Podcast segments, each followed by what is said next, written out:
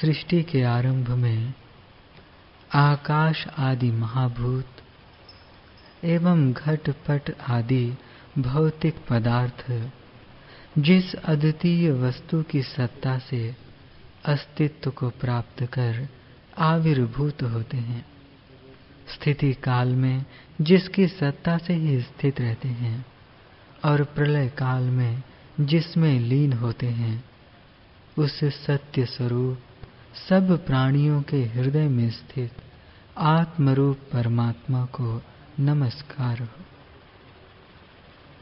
जिस चिदेकरस परमात्मा से ज्ञाता ज्ञान ज्ञेय, दृष्टा दर्शन दृश्य, कर्ता हेतु और क्रिया, ये सब व्यावहारिक पदार्थ आविर्भूत होते हैं, उस ज्ञाता आदि के साक्षी और परमार्थतः ज्ञान रूप से अवस्थित प्रत्यगात्मा को नमस्कार है। देवी सरस्वती ने कहा, हे लीले, यह विशाल संसार पर ब्रह्म ही है, यह निश्चय है। लीला ने कहा, हे देवी, ब्राह्मण और ब्राह्मणी रूप सर्ग में इस सर्ग का कारणभूत संस्कार पूर्व में अनुत्पन्न स्मरण योग्य के पूर्वानुभव के बिना कैसे उत्पन्न हुआ? इस समय यानी राज सर्ग में जो वस्तुएं हैं वे पहले अर्थात ब्राह्मण ब्राह्मणी रूप सर्ग में नहीं थी, अतः उस समय उनका अनुभव हुआ यह नहीं कहा जा सकता। पूर्व अनुभव न होने के कारण संस्कार रूप वासना उस समय नहीं हो सकती। श्री देवी जी ने कहा, भद्रे, केवल संस्कार ही वासना नहीं है। आगे मैं संस्कार से अतिरिक्त अनादि अविद्या शक्ति रूप वासना भी तुमसे कहूंगी। यदि संस्कार को भी तुम सृष्टि में आवश्यक मानती हो तो सर्वज्ञ ब्रह्मा को भावी वस्तुओं का भी अनुभव हो सकता है, अतः उन्हीं का संस्कार उक्त सर्ग का कारण है, ऐसा मान लो। अपनी देह की सृष्टि आदि में तो उनका भी संस्कार कारण नहीं हो सकता। यदि कहो कि उनसे पूर्व जो ब्रह्मा रहे उनका संस्कार उनकी देह की सृष्टि में कारण है, तो वह भी ठीक नहीं है, क्योंकि वे तो पूर्व कल्प की समाप्ति में ही मुक्त हो चुके। पहले स्मरण योग्य पदार्थ थे ही नहीं। पूर्व कल्प के ब्रह्मा के शरीर आदि की वासना से युक्त मायोपहित चैतन्य ही तादृश्य आकार से स्थित होने से वही इस प्रकार से अपूर्व ब्रह्मा आदि के रूप से विवर्त को प्राप्त होता है। पूर्व कल्प के प्रजापति से अब मैं प्रजापति हुआ, इस प्रकार काकतालीय के समान अकस्मात कोई प्रतिभा में प्राणी अर्थात ब्रह्मा उत्पन्न होता है। जगत के इस प्रकार उदित होने पर भी कभी कुछ भी उदित नहीं हुआ, केवल चिदाकाश ही स्थित है। पूर्व अनुभव से उत्पन्न संस्कार से जनित अथवा अनादि अविद्या शक्ति रूप अन्य वासना से उत्पन्न हिरण्यगर्भ की अथवा अन्य किसी की स्मृति रूप इस सृष्टि का कारण माया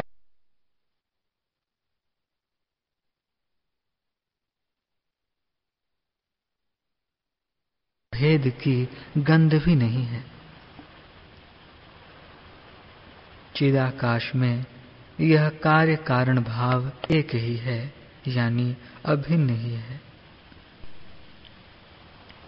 कार्य पट आदि और आदि सहकारी कारणों से होंगे, क्योंकि उनकी उत्पत्ति में यदि वे उपकरण न होंगे तो सहकारी कारण ही क्यों कहलाएंगे। उपकारक रूप कार्य भी वैसे ही सहकारी कारणों से होगा। इस प्रकार अनवस्था हो जाएगी। उक्त अनवस्था दोषवश उपकार न होने से कार्य कारण भाव का बाध होने पर कार्य कारण कल्पना के अधिष्ठान भूत तंतु आदि का अभेद शांत नहीं होगा, क्योंकि भेद का कारण कोई नहीं है। जैसे मन में मिट्टी का पिंड और घटत्व का ध्यान कर रहे पुरुष की हेतुत्व और कार्यत्व बुद्धि होती है, केवल मिट्टी का पिंड का ही ध्यान कर रहे पुरुष की दृष्टि में न कार्य है और न कारण है। वैसे ही मायावान और प्रपंच का ध्यान कर रहे पुरुष की दृष्टि में ब्रह्म विश्व का हेतु है, यह प्रतीति होती है। एक रूप सन्मात्र का ध्यान कर रहे पुरुष की दृष्टि में न मायावान है और न विश्व ही है। वार्तिक में भी कहा है, तस्मात् संभावना मात्रः संसारः प्रत्यगात्मनि उक्तेर्थे संशयश्चेत् स्यात् प्रत्यग दृष्टया निरीक्षताम्। इसलिए संसार प्रत्यगात्मा में संभावना मात्र है। उक्त अर्थ के विषय में यदि संदेह हो तो प्रत्येक दृष्टि से देखिए। इस तरह कुछ भी उत्पन्न नहीं हुआ है। जो कुछ जगत आदि दृश्य रूप से प्रतीत होता है वह भी चित ही है। केवल चिदाकाश स्वात्मभूत चिदाकाश में स्थित है, क्योंकि स्वयं महिम्ना स्थिता अपने स्वरूप में स्थित है, ऐसी श्रुति है। लीला ने कहा, हे देवी, जैसे प्रातः काल की प्रभा लोगों को जगत की स्फुट रूप शोभा दिखलाती है, वैसे ही आपने मुझे बड़ी श्रेष्ठ दृष्टि दिखलाई है। इस समय जब तक मैं अभ्यास न होने के कारण इस दृष्टि में व्युत्पत्ति प्राप्त न कर लूं, तब तक आप मेरी इस उत्कंठा को नष्ट कीजिए।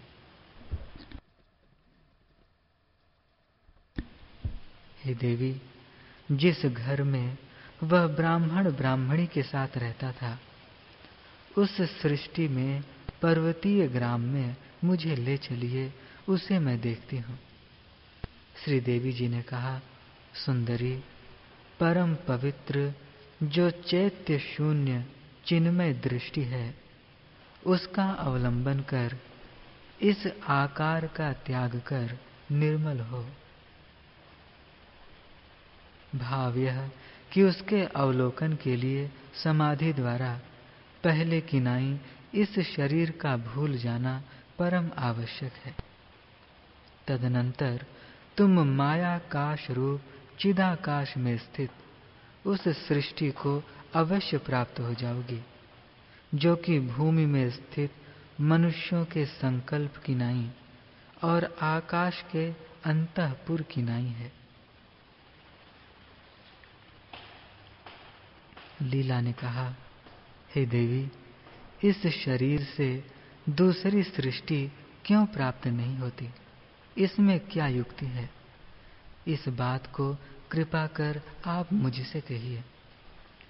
श्री देवी जी ने कहा, वत्से, ये जगत मायामय होने के कारण अमूर्त हैं, लेकिन मिथ्या ज्ञान से आप लोग इन्हें मूर्तिमान मान बैठे हैं, जैसे कि सुवर्ण को लोग अंगूठी समझ लेते हैं।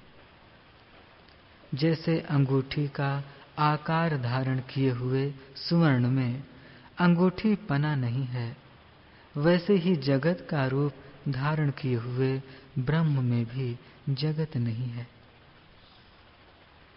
यह जगत आकाश ही है। यहाँ पर जो कुछ दिखलाई देता है वह ब्रह्म ही है। जैसे धूलि के विरोधी समुद्र में प्रतिबिंब रूप धूलि दिखलाई देती है, वैसे ही ब्रह्म में भ्रमवश माया दिखलाई देती है।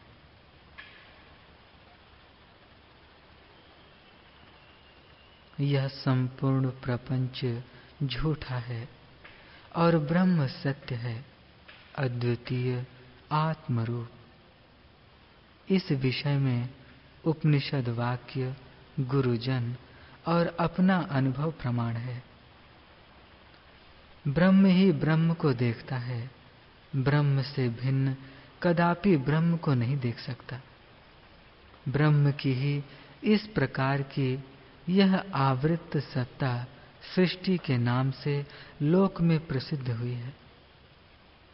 ब्रह्म और जगतों की कारणता और कार्यता नहीं हो सकती है, क्योंकि संपूर्ण सहकारी कारणों का अभाव है।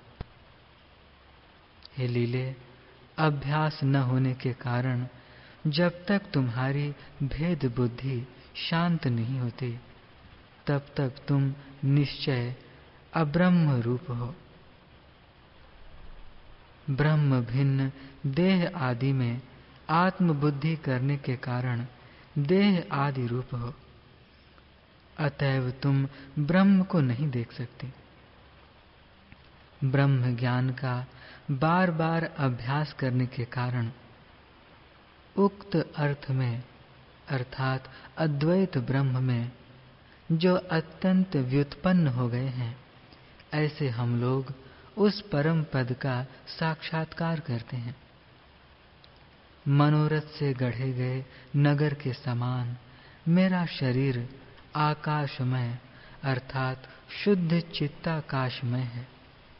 इस देह से मैं ब्रह्म रूपी उस परम पद को अपने अंतःकरण में ही देखती हूँ।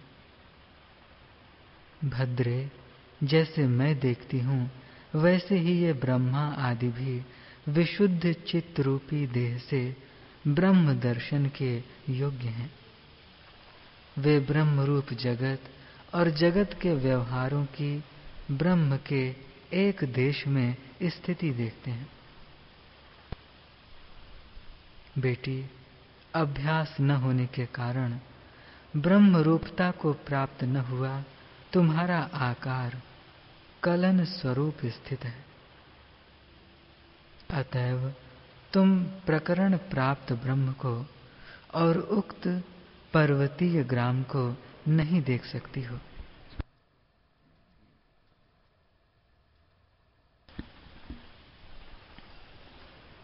जब अपने संकल्प से निर्मित नगर अपने शरीर से प्राप्त नहीं हो सकता, तब दूसरे के संकल्प से विरचित नगर को अन्य देह कैसे प्राप्त करेगी? यानी यह संभव नहीं है।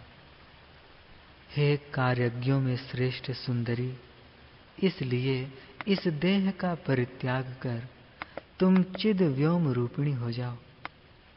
चिद व्योम रूपिणी होकर तुम तुरंत उसको देखोगी, अतएव तुम शीघ्र वही कार्य करो। देह से साध्य अथवा देह से असाध्य जो संकल्प नगर प्रति संकल्प नगर सत्य है, यानी व्यवहार क्षम है। पर देह से साध्य अथवा पर देह से असाध्य अथवा अन्य किसी व्यवहार के लिए सत्य नहीं है। प्रथम सृष्टि में यह जगत भ्रांति जैसी दृढ़ता को प्राप्त हुई थी, तभी से लेकर यह ईश्वरेच्छा रूप माया शक्ति वैसी ही दृढ़ता को प्राप्त हुई है।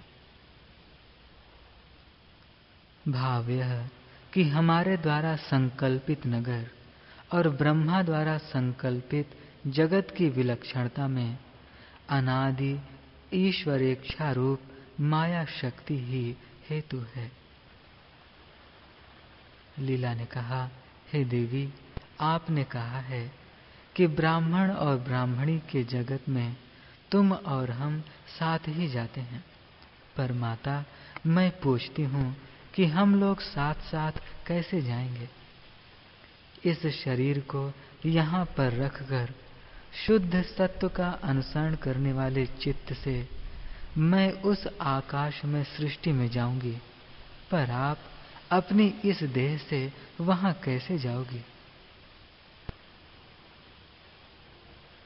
श्री देवी जी ने कहा, भद्रे, जैसे तुम्हारा संकल्प में आकाश वृक्ष सांकल्पनिक सत्ता से सत होता हुआ भी वास्तविक सत्ता से शून्यात्मक ही है, न वह आवरण करने वाली भीत आदि की नाई मूर्तिमान है, न वह आवरण से रोका जा सकता है और न आवरण भूत दीवाल का भेदक है, क्योंकि शून्य स्वरूप जो ठहरा। शुद्ध सत्वगुण का कार्य हमारा शरीर आदि चिद रूप का ही वैसा प्रतिभान है। इस कारण पर ब्रह्म से तनिक ही उसमें भेद नहीं है। जैसे जले हुए वस्त्र में वस्त्राकार वस्तुतः उसकी भस्म ही है, वैसे ही अस्मद देहाकार वस्तुतः ब्रह्म ही है।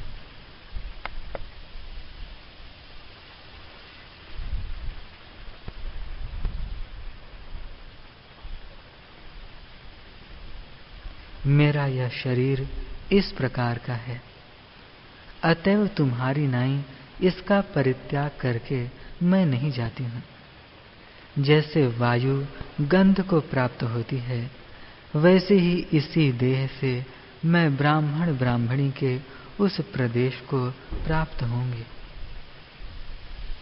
जैसे जल जल में मिल जाता है, अग्नि अग्नि से मिल जाती है, वायु वायु से मिल जाती है, वैसे ही यह तुम्हारी देह मनोमय देहों से और अन्य वस्तुओं से मिल जाती है।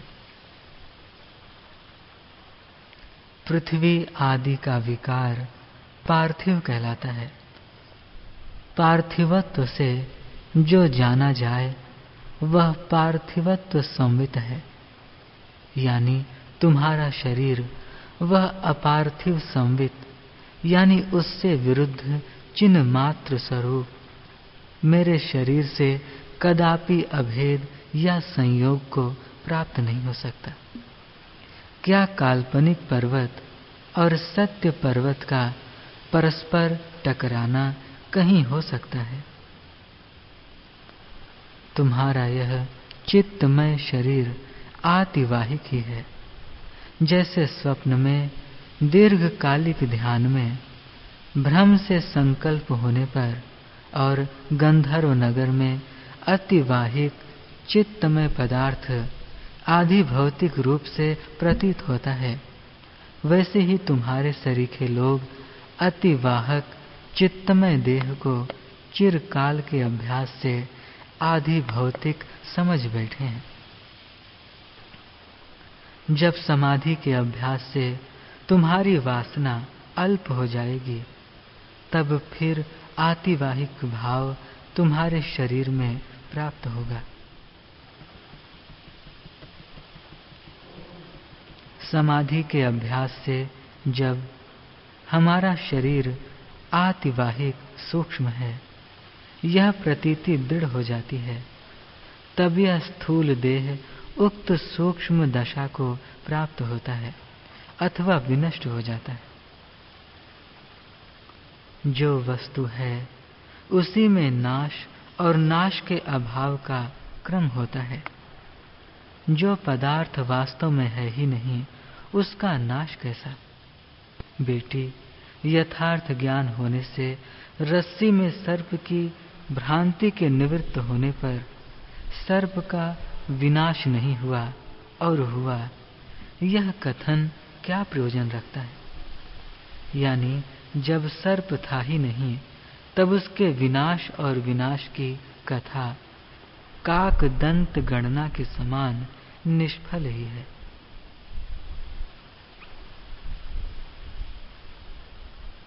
कल्पना यदि किसी के द्वारा समर्थित हो तो उसकी भी ज्ञान से निवृत्ति हो जाती है, जो शिला है ही नहीं।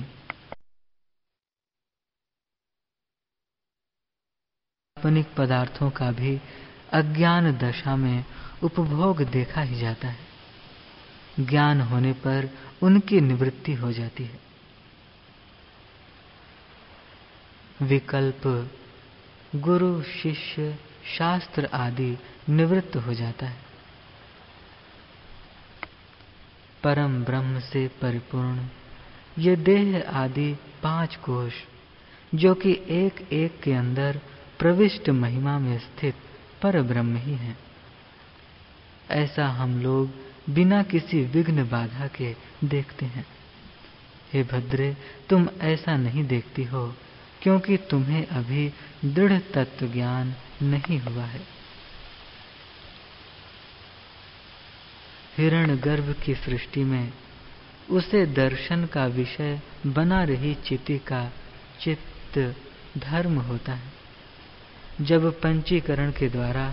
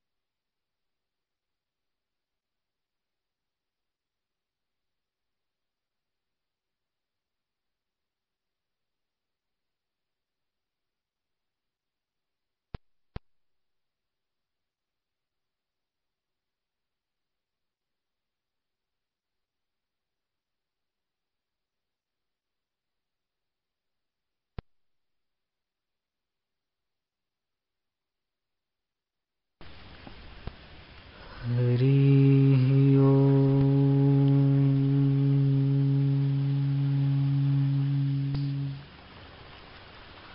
हरि ओम।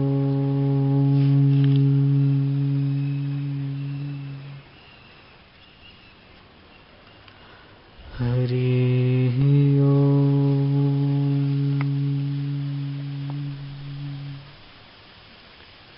वशिष्ठ जी बोले, हे राम जी, न कोई दृष्टा है, न कोई दृश्य है, न भोगता है और न भोग है, सब कल्पना मात्र है। आत्मा के अज्ञान से कल्पनाएं उठती हैं और आत्मज्ञान से लीन हो जाती हैं।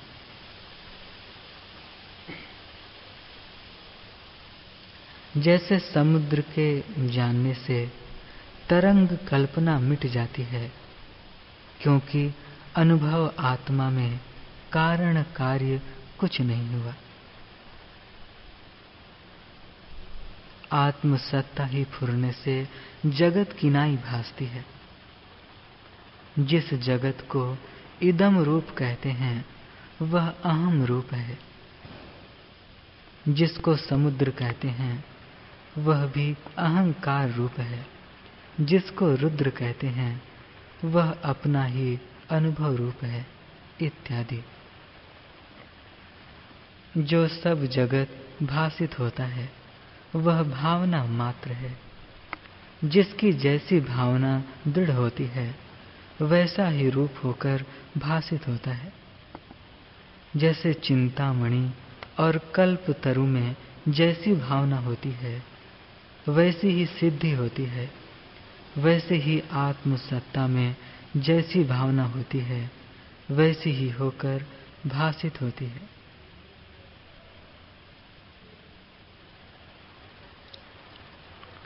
वशिष्ठ जी बोले, हे राम जी, जब मन थोड़ा भी फुरता है तब यह जगत उत्पन्न हो जाता है, और जब फुरने से रहित होता है तब जगत भावना मिट जाती है।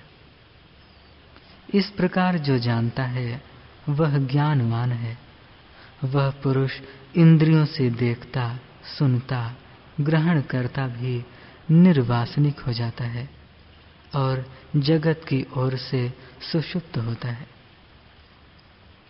हे राम जी, जिसका मन निर्वासनिक और शांत हुआ है वह बोलता, चालता, खाता, पीता भी पाषाण सदृश मौन हो जाता है। इससे यह जगत कुछ भी उत्पन्न नहीं हुआ।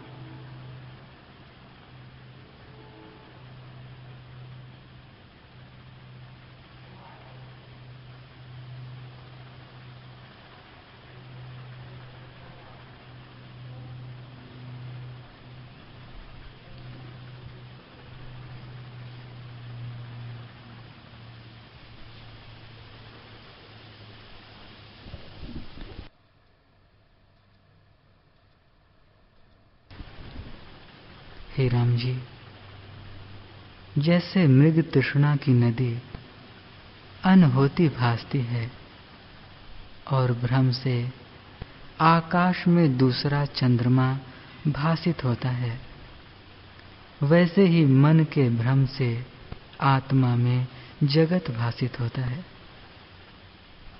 आदि कारण से कुछ नहीं उत्पन्न हुआ। जिसका आदि कारण न पाइए वह कारण भी असत्य जानिए। इससे सब जगत कारण के बिना ही भासता है, उपजा कुछ नहीं।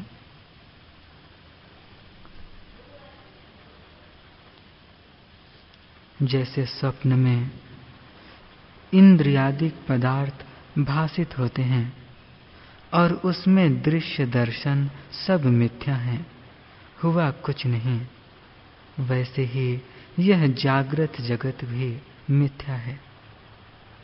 न कुछ उपजा है, न स्थित हुआ है, न आगे होना है और न नाश होना है। जब उपजा ही नहीं तब नाश कैसे हो? न कोई दृष्टा है, न दर्शन है, न दृश्य है, केवल चिन्ह मात्र सत्ता अपने आप में स्थित है।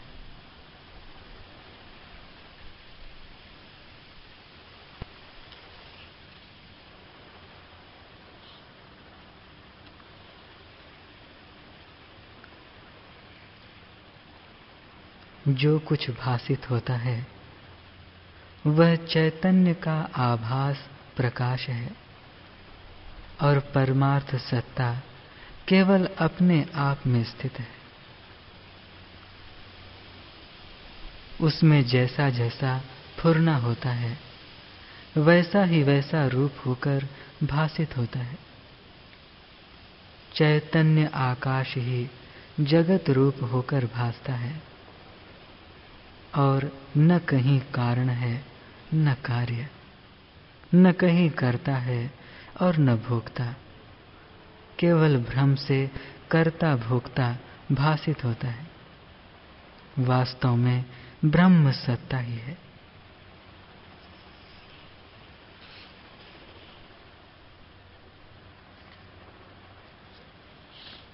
अचैत्य चिन्ह मात्र आकाश रूप आत्म सत्ता ही जगत रूप होकर दिखती है। शुद्ध चिन्ह मात्र में जब अहं का स्फुरण होता है तब जगत होकर भासता है। वही अहम रूप जीव जगत में जीता दिखता है, परंतु मृतक किनाई स्थित है और तुम, मैं आदि सब जगत जीता, बोलता, चलता और व्यवहार करता भी देखता है, परंतु काष्ठवत मौन स्थित है। आत्मरूपी रत्न की चमक जगत है और वह प्रकाश आत्मा से भिन्न नहीं। जैसे आकाश में तरवर, मरुस्थल में जल और धुएं के पर्वत भासते हैं, सो भ्रांति मात्र हैं, वैसे ही यह जगत लक्षण भी भासता है, परंतु वास्तव में कुछ नहीं, अवस्तु है, उपजा कुछ नहीं।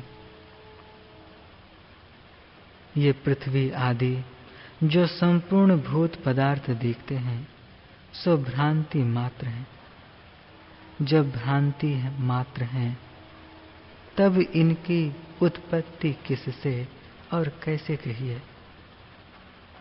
ज्ञानवान को ये सत्य नहीं देखते और अज्ञानी को सत्य लगते हैं, पर उनसे हमको क्या प्रयोजन है?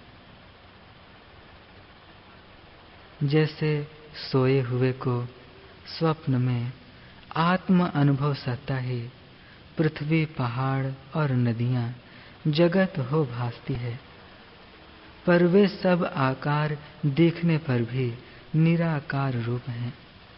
वैसे ही यह जगत आकार सहित दिखता है, परंतु आकार कुछ बना नहीं, निराकार सत्ता ही जगत रूप होकर भासित होती है।